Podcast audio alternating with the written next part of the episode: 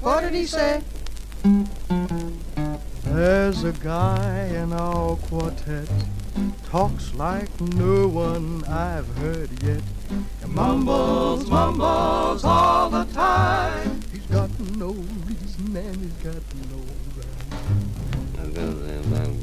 What did he say? You know when I got that What did he say? What did he say? He said, Bring something round, we'll have a ball today. You are listening to The Next Voice You Hear with Juan Yun.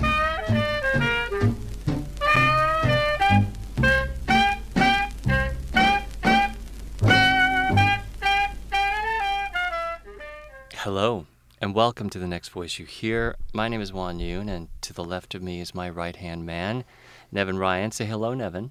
Hello, humans. So, um, normally on this podcast, I don't put colleagues of ours on it. They tend to be people well outside of um, you know our own circles. But this time, there's somebody in our midst who works in our Montreal office who's just so fascinating and cool that we decided to put him on the podcast. His name is Andrea Doyon. Andrea is the um, chief storyteller at Alice and Smith. Alice and Smith is a gaming firm that, um, and I'll explain, or I'll let Andrea explain what that is exactly.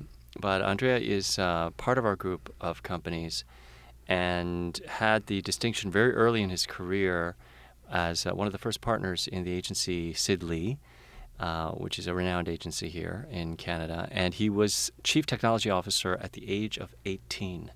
So he was a real prodigy, um, someone who is not only technologically extremely gifted, but incredibly imaginative. Mm-hmm. And the worlds and stories, and then the games within those worlds and stories that he's been able to create has uh, made him quite renowned in the world of alternate reality games, or ARG. So if you go to uh, Wikipedia, there's actually a really good article on ARG um, or alternate reality games. Alice and Smith and Andrea are mentioned in that article because he helped to create that um, that new world, new new sector. Exactly.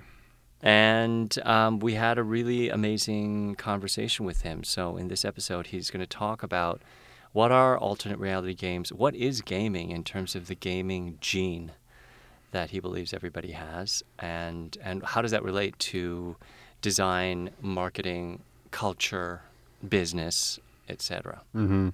Yeah, and for me, recording and listening to your conversation firsthand was a big eye opener for me, as I had zero clue that this this world actually existed. Like every other millennial, I'm well versed in Xbox, PlayStation, N64 is my jam.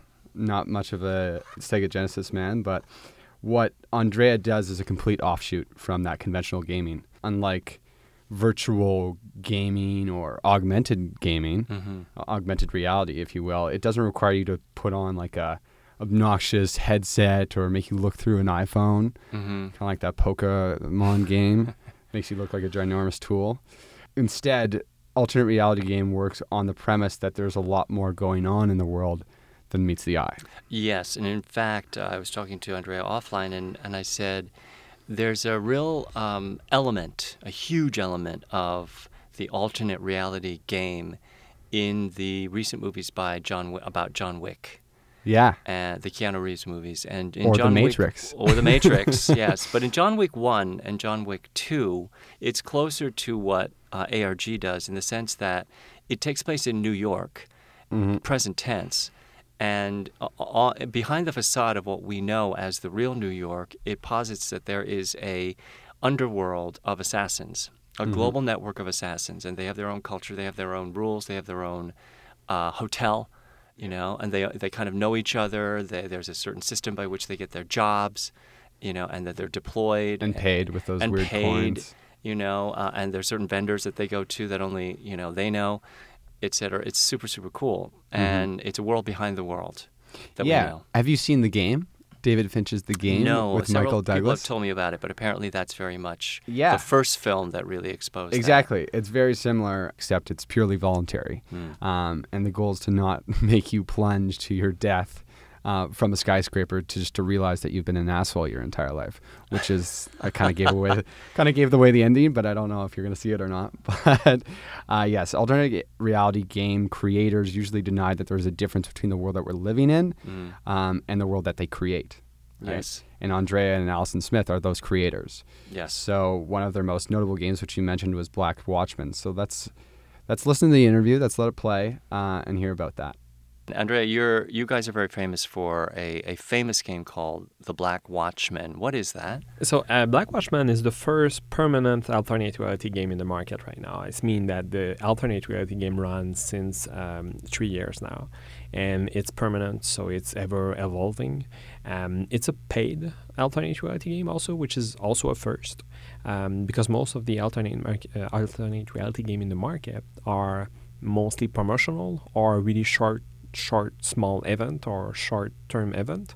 And with Black Watchmen, we wanted to prove that we can actually run an alternate reality for a long time, have it evolve, uh, having people involved in it, and uh, make it grow and make it profitable. Also, make it self-sustainable in terms of money and you know in terms of uh, revenue. So I like to remind people that gaming as an industry, you know, by 2007 to 2008, when we had the financial crisis, had become considerably larger than the the movie and the music industries put together, and then continued to grow unabated throughout the financial crisis. It seems to be immune from the, these crises. So there's something there that inherently attracts human beings. What is it about gaming, or what is it about an alternate reality that is so seductive to us? Well, actually, on our side at Alice and Smith, we, we we say that we what we are interested in is what we call the gamer gene and the gaming gene actually. And we consider that, you know, we all have that gaming gene somehow at different level, different mutation of that gene, uh, different different generation of that gene. Um, but this is something that is extremely um, uh, responsive to many type of stimulation. Um, alternate reality and the fiction and the universe and the immersion of the alternate reality is really appealing for many of, of, of people with that gaming gene. Um, and, and the Black Watchmen, or, you know, the fact that you can go way beyond a movie or a book and, and live an experience and have that alternate reality life alongside your mundane or your day-to-day life basically is is the field in which we are evolving and having a lot of fun creating this game and engaging our players and, and, and touching them you know on a weekly or a monthly basis with different mission different scenarios and different events like that So I, I'm a, as know, a lot of people who know me know, I'm a big film buff, and any films, you know, from obscure art films to big blockbusters. The um, the biggest block, blockbuster of all time by a wide margin was Avatar. And what was interesting about Avatar, uh, if you looked at the news reports like a year or so later, was that uh, a lot of the revenue, let's call it, came from people who went to see Avatar between seven and seventeen times. and when they, when some of them were polled or, or, or interviewed, they talked about how they just liked to escape from their current life and go back into that reality that James mm-hmm. Cameron created. And it, it was a relief for them, you know, to be in it. Gaming takes it a step further. Alternate reality games takes it a big step further, etc. What is the psychology that keeps us going back to an alternate reality? Um, the way we crafted our game is is the fact that we made it um, as complete as possible in terms of how you could freely evolve in our game. So instead of being maybe a frame or something to structure our game are completely open. So you can role play your character in our game. Um, of course there's a frame there's some some some component of that universe that we control um, but there's a part that we let completely open to the players to control. Um, and we interact with that in a really organic way in the sense that they can have an impact um, and they can make choice that will change the storyline of the games. So we basically create kind of an ecosystem, and that is really appealing for for for a type of audience that enjoy uh, the notion of compared to the moviegoer you were referencing. In our case, there's a Mm. little bit more involvement, um, but there's a notion, of the fact that this this universe you know, after playing our games for two years or three years or being in our universe for a long time, uh, it's it's now part of their life. It's part of their uh, daily entertainment or monthly entertainment, for example. And this, um, but, but I think that probably at that stage, maybe there's there's some people who actually don't understand what's an alternate reality game and what's the difference between an alternate reality game and a game, for example, or with a movie, for example. So um, I'm, I'm just gonna give an, an example of of how the game is and how it changed quickly your perception versus a traditional game. Um, so when you start playing the Black Watchmen, you you create your account and you become you know a, a secret agent of the Black Watchmen. And uh, when you are in our universe, we start teaching you the rope. You're being a recruit, you're being trained, and you're taking the, the basic training of becoming an agent. And quickly, the game asks you to leave the game. So quickly, the game will give you challenge that requires you to go online, to go look for a website, to go look for a code, to go research Wikipedia. And the information and the tasks we make, make you do basically um, make you blend the real world with our fiction. And, and the alternate reality is really that notion, is the fact that we created an alternate version based or, you know, uh, with the foundation, with the real world as, as its foundation. So, Touchpoint, you're to go online, you're to see a website. For anyone else, it's a real website. For you, you know, it's part of the game or it's an extension of the game. Uh, if you go on LinkedIn, you will see one of our NPC. You will contact the NPC. Uh, you will receive a reply. You know, it's part of the game, but for anyone else, it looks like a real person on, on LinkedIn. There's a lot behind uh, what Andrea is talking about. I want to talk a little bit about this gaming gene, and uh, that he says everybody has, and I think it's absolutely correct. And one of the indicators of it was during the recent financial crisis. Um, all indicators uh, said that the gaming industry uh, grew consistently, uh, regardless of the economic downturns. Film uh, becoming larger than the film and music industries put together, which long since has long since happened um, but also uh, unabated growth Mhm. during economic downturns, which says that no matter what's happening, in fact, even sometimes because of what's happening, people are much more are very interested in playing the whether it's a video game or an alternate reality game. It's a very similar part of the mind that's Mhm. engaged, and it allows you to, in some ways, disengage with your perceptions of of current reality. It may Mhm. use elements of current reality, like uh, a fake 800 number that you call, Exactly. so that you can hack, you know, or spy on an evil pharmaceutical corporation Yeah. or whatever. But um, it, it detaches you from your current reality and allows you to play a character, to be an assassin, to be a spy, to be a hacker and a revolutionary, or whatever the character is Yeah. in that world. Yeah. And like you see a lot of people, a lot of brands doing that with that gamification, which is that massive buzzword. And it has been that buzzword for a long time. Um, but one of the biggest misnomers with gamification is that they think that's just put a couple of leaderboards out there or give some people badges. That's that's not really what it's all about. Um, because best practice of gamification goes beyond the extrinsic motivation of competition, right? It's more about designing something that's around the intrinsic motivators people have, like providing a sense of mastery or just kind of just having a job well done, hmm really. Um, so what we are seeing these days are a lot of F- Fortune 500 companies adopting this methodology and applying it to their internal relations to create a better employee engagement and performance within the company. I, I think there's lots of you know cultural or employee engagement applications, but I also think um, we're seeing some really interesting things happening with the gamification of activities in areas like mental health and physical health Mm, and et yeah. cetera. You know, beyond using your Fitbit, um, you know, or, or the standard apps.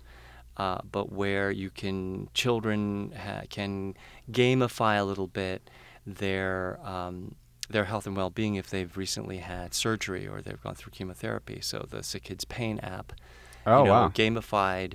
It's very hard for children to tell you if they're in pain or to what degree and whether they should be taking pain medication. They can't often verbalize it.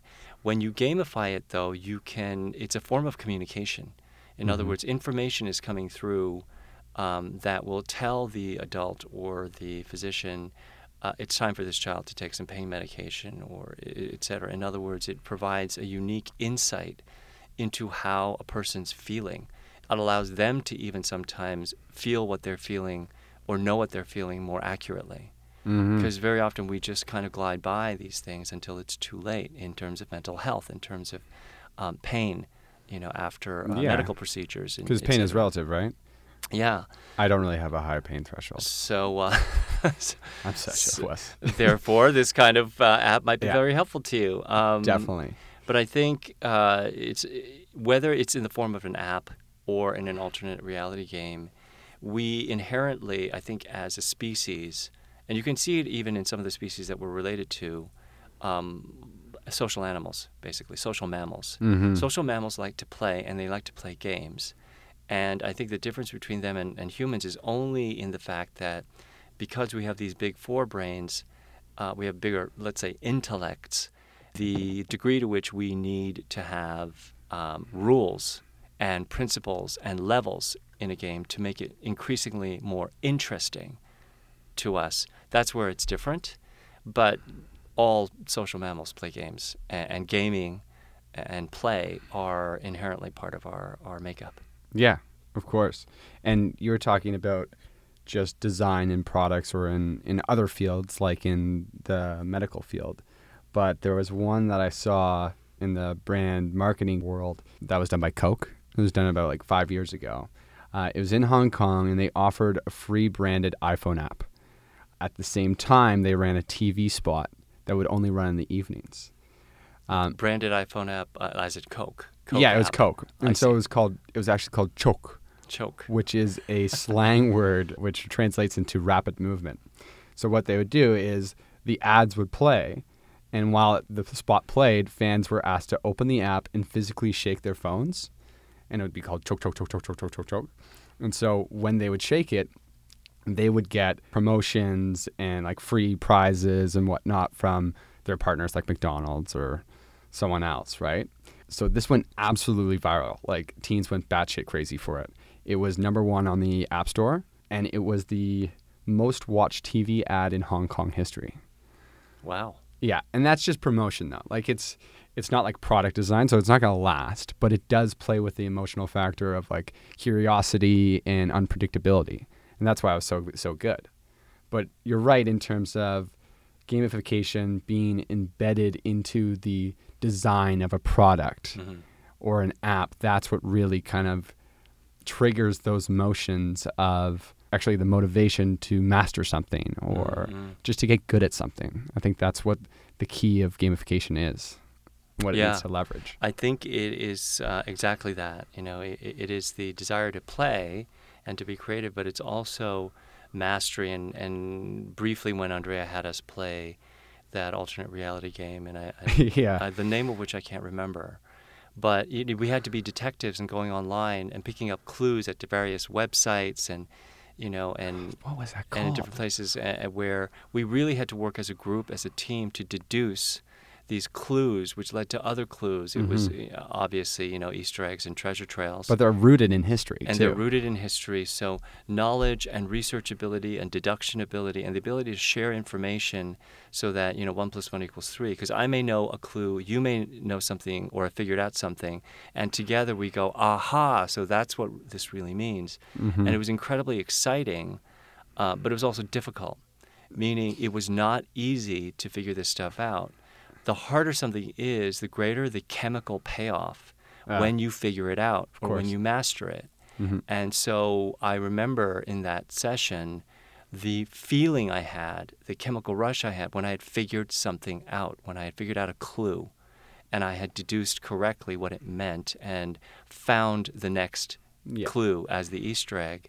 It was this sort of rush of energy that went through me, and I thought, this is why people get addicted why- yeah. to Yeah, this is why people don't leave their house. Yeah, and that's why there's a gaming gene, Mm-hmm. meaning that emotional chemical response is built in. And I'm not really what I would call like a like a gamer kind of personality type, and yet everybody has it. I think. Yeah, exactly. And we can talk about this forever, but there is one part in the interview where you and Andrea speak about a universe and creating a, uh, like a platform where people can choose certain roles within that environment or ecosystem.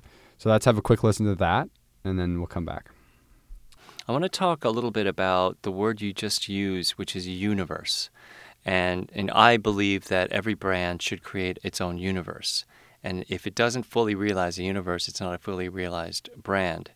Within a universe that you create in an alternate reality game, um, are there is there a, a, an attraction to exploring different identities? Because we have found in the work that we've done in retail, doing kind of mind mapping of retail consumers, one of the things that is particularly exciting about the most inspiring retail experiences is that you are literally starting to experiment with different identities right that you know the the badass motorcycle person or the superhero or the this or that that it's very similar to comic-con. In other words everybody has within them hidden identities that when you go to work go to school or you're making dinner you don't get to express those identities. You just have your roles in life. But these hidden identities are things that are powerful needs in, in humans. Do you find that expresses itself a lot in in your world? So in in uh, um, in, the in the Black Watchmen or the other alternate reality game we do is that first of all we have to create a platform where people can role play and create their identity, um, and that's mandatory. You know, it's not even an option. Not not having that will be a failure for the game. It's it's it's it's, a, it's an expression that they they need to uh, and and and once it has been created, our goal is to be sh- is to make sure that um, they feel rewarded and they feel that they they they they're good in this identity. They can evolve as characters.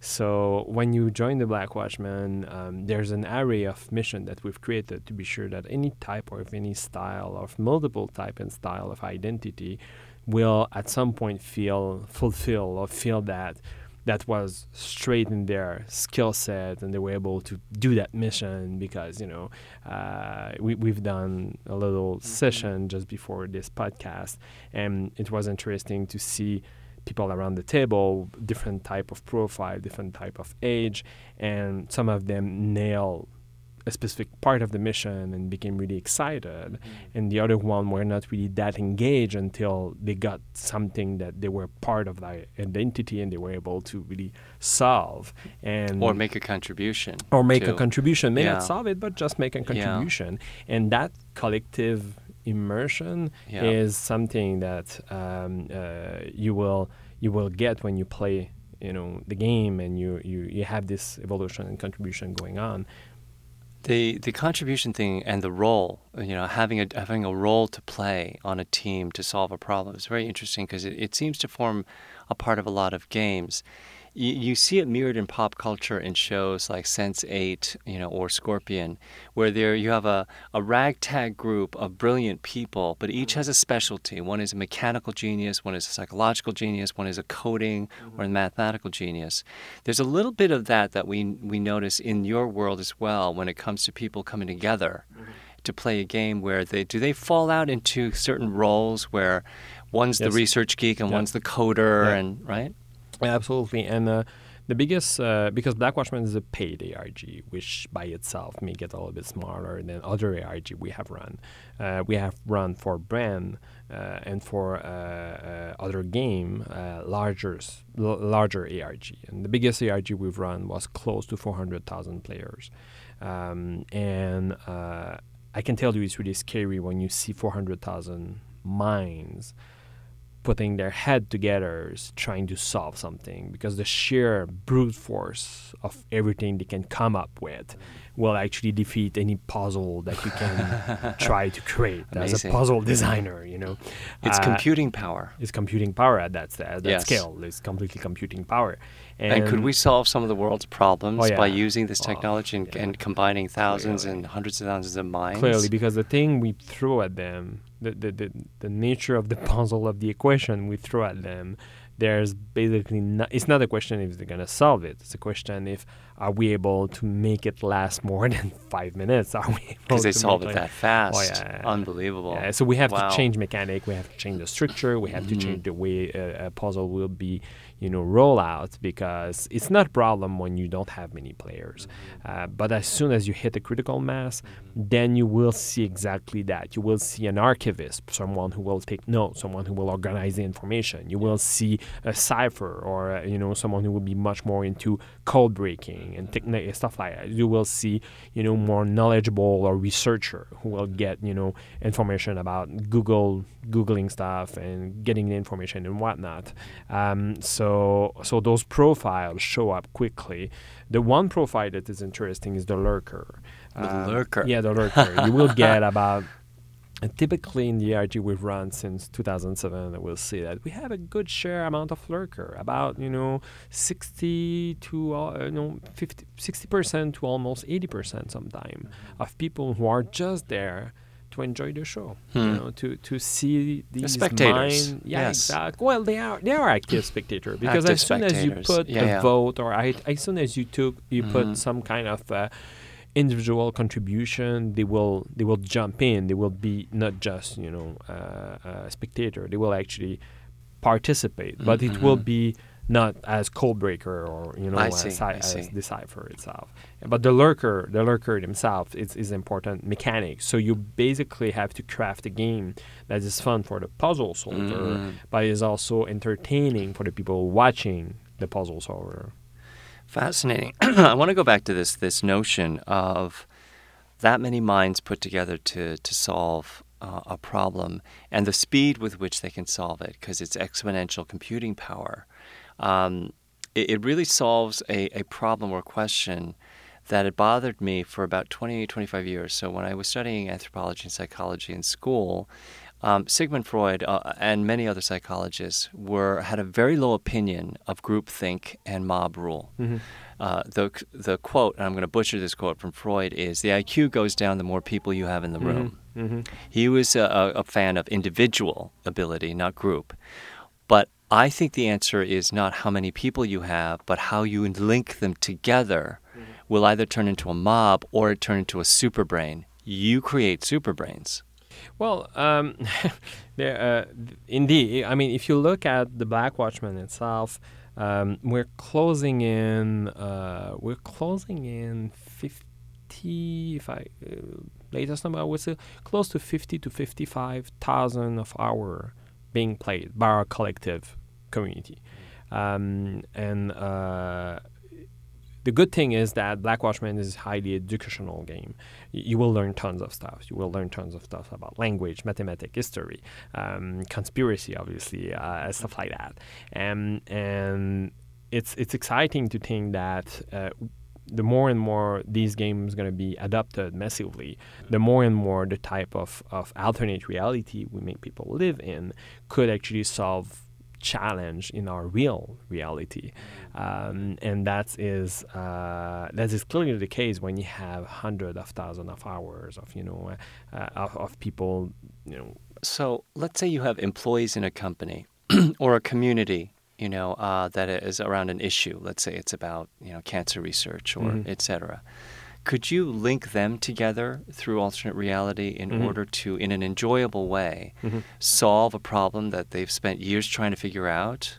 Yeah. Is there is that a possibility? Well, I strongly believe yes. I strongly believe that it's uh, again. I strongly believe that the the gamer gene I was talking about, like I said, at Alice and Smith, we consider ourselves. Researcher of the gaming gene basically and we're trying to figure out how we engage with the gaming gene and how you know different type of gaming gene is out there in the population And you believe everybody has the gaming gene i to some degree. believe at some degree it's not just for gamers. no no no no no Because I'm not a gamer, but I have the gaming Yeah, gene. I can yeah, feel absolutely. I strongly believe that that anyone have a gaming gene, and there's a way to engage it. Yeah. And there's a vocabulary, uh, there's mechanics, stuff like that. Um, but uh, I think that um, uh, it's absolutely possible to Mhm. reach a stage in which you you use alternate reality to challenge serious, Amazing. uh, serious Amazing. framework. Well, Andrea, we could just go on forever. This is Oh, so yes. fascinating, uh, but we've run out of time. But my last little question is how can people get Black Watchmen? Oh, uh, so basically it's on Steam. So you just have to go on Steam, you look Black Watchmen and Steam or Black Watchmen, and you will get to our website and we'll direct you on Steam. And the game start at ten dollars, so it's not you don't have to you know spend eight thousand. 8,000? No, no, no. Okay. You can start with the basic version of the game, and initially it's up to you. You you play when you want. And later on, when there's live event, you can upgrade to include your cell phone, and you can get mission by phone, and then you can upgrade to mail and get mission by mail. Cool. And. So go to Steam, 10 bucks, give it a Yeah. try. I tried it this morning and it was absolutely fascinating. Andrea Doyon, thank you so much for Thank you for joining having us. me. Now, some of you might be thinking that we are a bunch of stargazers believing that the world of gaming can help solve the world's problems. So, for those non believers out there, I know who you are, here's an example of that potential Juan and Andrea spoke about. There is an online game called Foldit, which is about protein folding. And in 2011, those playing the game resolved the structure of an enzyme that causes an AIDS like disease in, in monkeys. So you're thinking, whoop de doo, who gives a shit? But the big part is is that researchers had been had been working on this uh, on this problem for 13 years, and the gamers solved it in three weeks. The That's world, amazing. Yeah, that's crazy. The world of science and gaming is really not that far apart. They are both trying to solve problems within a given sandbox and set of rules. So I think that with the right people and the right uh, parts set in place, we can leverage that gaming gene and solve the world problems together, or at least be those lurker types and watch it unfold, if you will. Oh, that's very interesting, you know, because um, to a great extent, you know, all creativity and discovery is dependent on um, pattern recognition, on new combinations of existing things being put together, you know, in new ways. You know, a chef friend of mine said, "Hey, you know, we all have the same um, kind of ingredients to choose from, Mm-hmm. and we all go to very similar suppliers, but it's the combinations that make a restaurant unique." Yeah. and that make you really want to go there and say that this was a really special meal. Um, genetics and, and cooking and um, gaming and all these things, they, they have something in common. So I think engaging human minds to, in a sense, solve puzzles mm-hmm. um, and and do it in a collaborative and accelerated fashion is what you're talking about. That's why it like took only mind. three weeks. Yeah, it took Mhm. only three weeks when um, scientists hadn't been able to solve it for what 13 years. yeah. Yes, that that should tell us something in, in Mhm. terms of how to engage our minds individually and, and in groups to uh, come to collective aha moments or to innovate or invent something Yeah. uh, net new. And Andrea, I think he mentioned it in the actual interview, but he said that the par- hardest part of his job these days is actually creating a puzzle that's hard that's like hard to solve.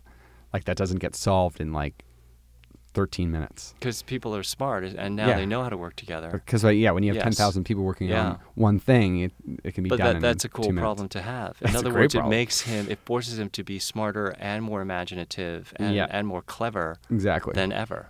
Yeah. Yeah. It's crazy. And that about wraps it up for today.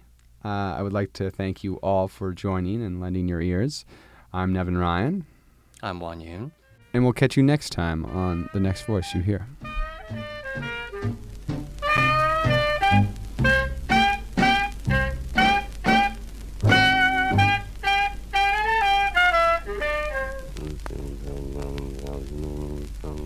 You've been listening to The Next Voice You Hear with Juan Yun.